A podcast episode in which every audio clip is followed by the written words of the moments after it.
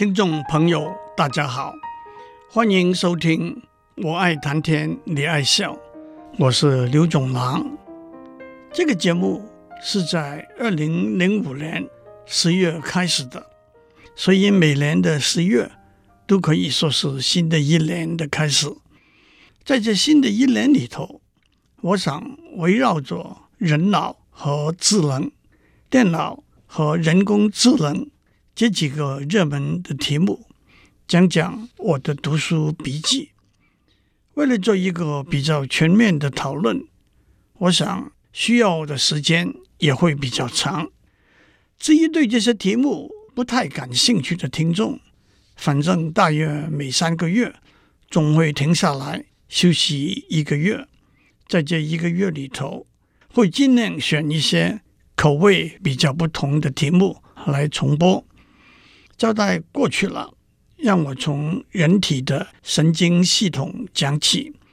人体的神经系统主宰协调身体各部分的活动，并且经由感官系统接收从外界传来的讯息。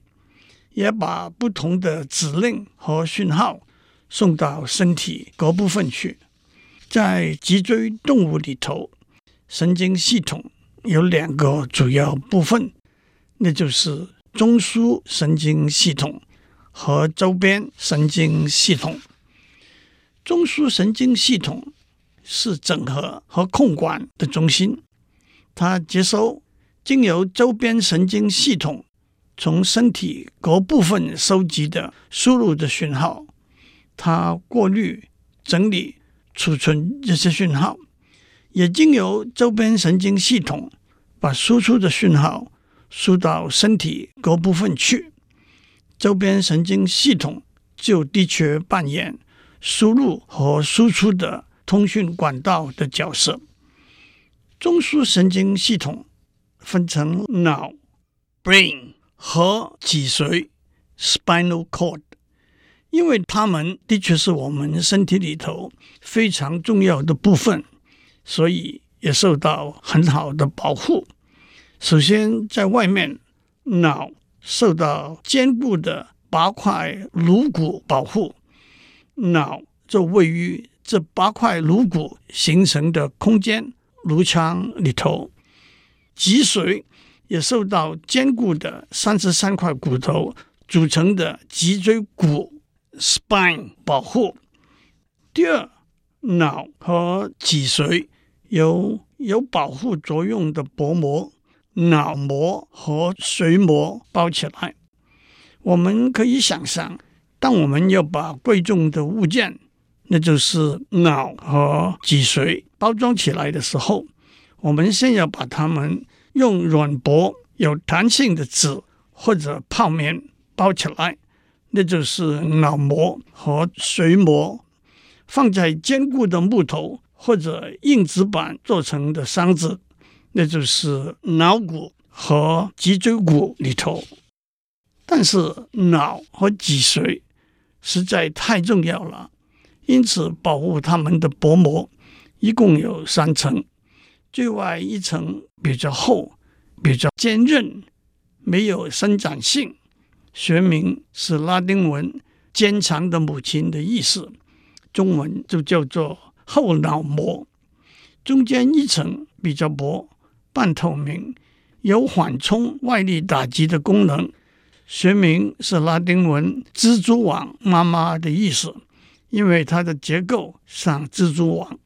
中文就叫做蛛网膜，最里头的一层是透明的，紧紧地贴着脑和脊髓，把它们包起来。它们的毛细血管穿过脑和脊髓，把养分送进去。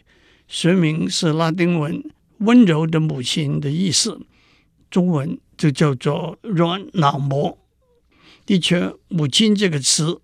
就有爱护、保护的意思。相信大家都听过脑膜炎这个疾病，主要是由于细菌和病毒的感染，引致脑膜发炎。脑膜炎的症状包括发烧、头疼，但是在严重的情形之下，会引致癫痫的发作、大脑损伤、中风甚至死亡。第三，除了坚固的骨头和有缓冲保护性的薄膜之外，脑和骨髓还有一个神秘的保护机制。人体内的血液带着氧气和养分送到身体的各部分，包括脑在内。但是血液里头有许多的东西，包括荷尔蒙、免疫细胞分泌的抗体，有防卫免疫功能的一种白血球，叫做巨噬细胞，还有毒素和残余的废物等等。这些东西或者有必要，或者也没有大碍，被传送到身体各部分去。但是对脑和脊髓。这么一个重要、宝贵的器官，人体有一个特殊的构造来防范这些杂物进入中枢神经系统。人体的大动脉带着氧气和养分传送到微动脉，再传送到动脉毛细血管。毛细血管的直径大约是五到十微米，氧气和养分渗透。通过动脉毛细血管的管壁进入身体的各部分，同时，人体内的水、二氧化碳、尿酸、乳酸、尿素、肌酸等废物会从身体各部分渗透，通过静脉毛细血管的管壁进入静脉毛细血管，再进入微静脉，回流到主静脉去。但是，脑和脊髓里头的毛细血管的管壁有一个特殊的屏障，叫做脑血管障壁 （Brain Blood Barrier，BBB）。这个屏障会选择性的让氧气、二氧化碳和葡萄糖通过，去阻挡住许多上面讲过的没有用甚至可能有害的大分子物质。进入脑和脊髓里头去。至于这个屏障的生理结构，我就不在这里讲了。不过，这个屏障却也带来了药物研究里头一个有挑战性的问题：许多可以用来治疗脑疾病的药，都是大分子的结构，这些药就无法经由注射从血管里头。传送到脑去了，因此纳米技术的应用来克服药物通过脑血管障壁的问题，是一个方兴未艾的重要的研究方向。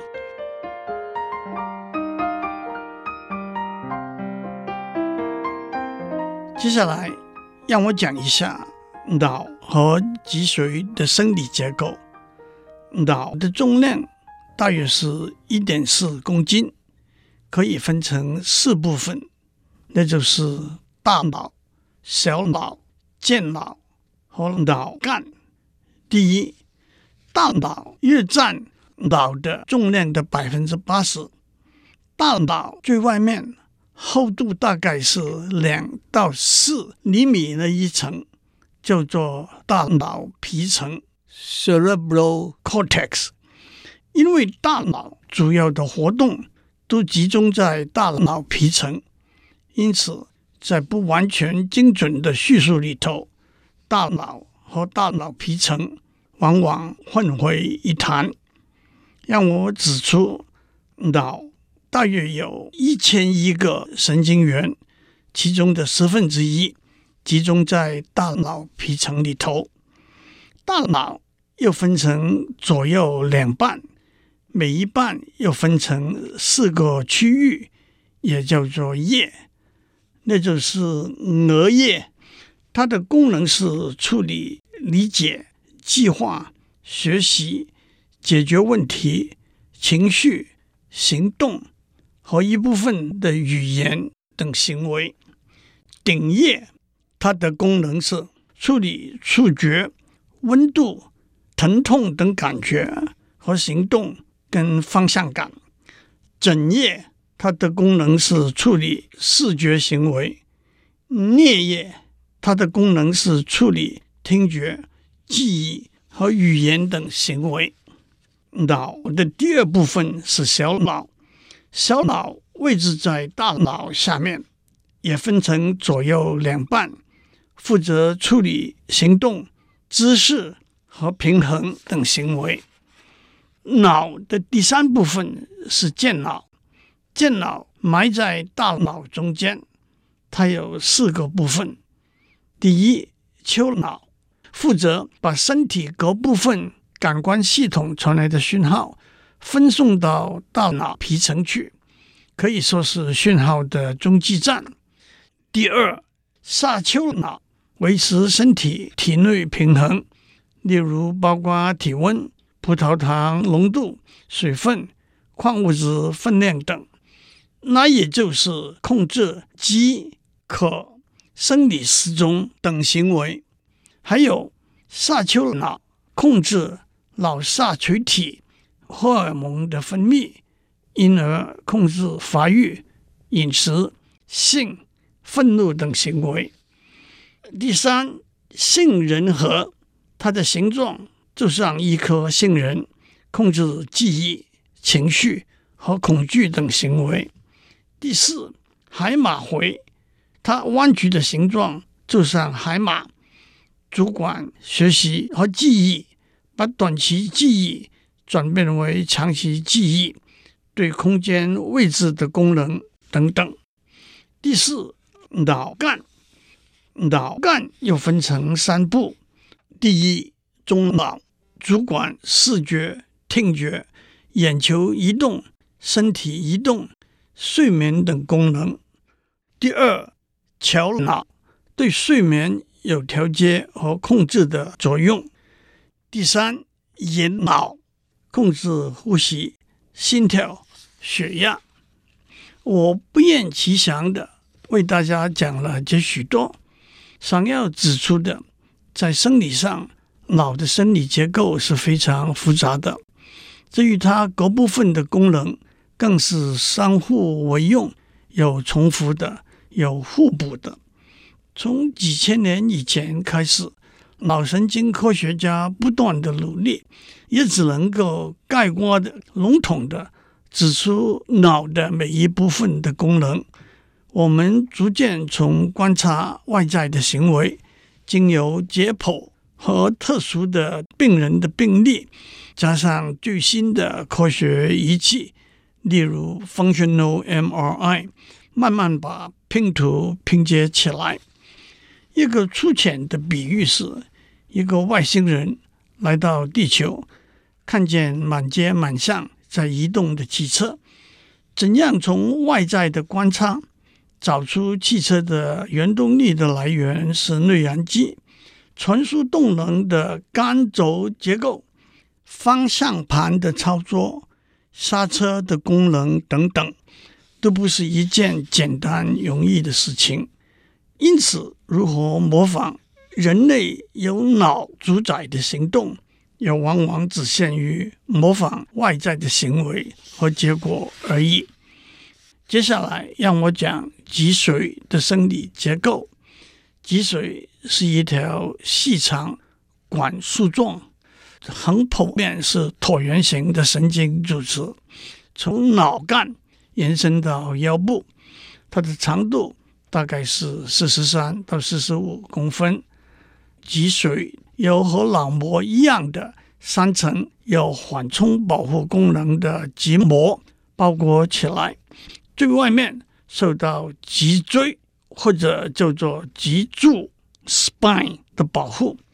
脊椎是人类在背部支撑性的中轴骨骼，它不是一根长长的骨头，而是由三十三块相扣的脊椎骨组成。脊椎骨彼此之间由具有缓冲作用的纤维软骨盘，叫做椎间盘。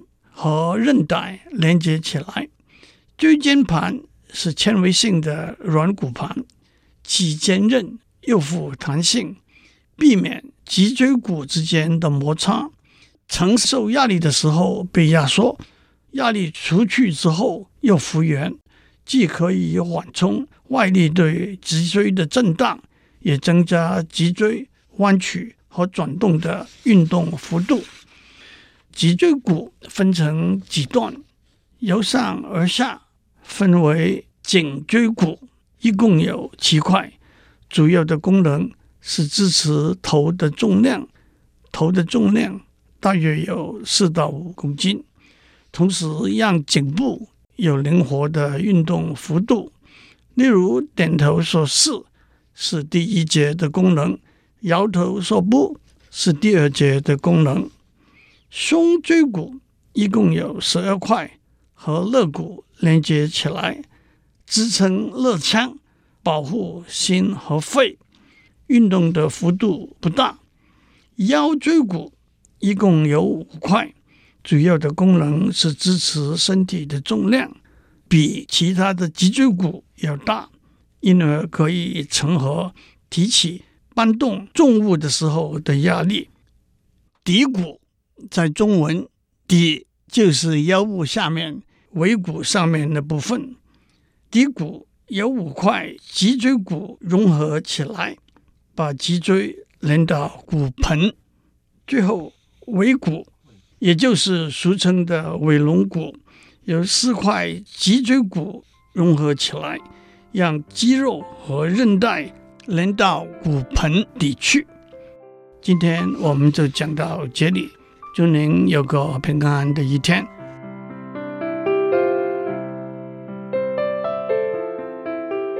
以上内容由台达电子文教基金会赞助播出。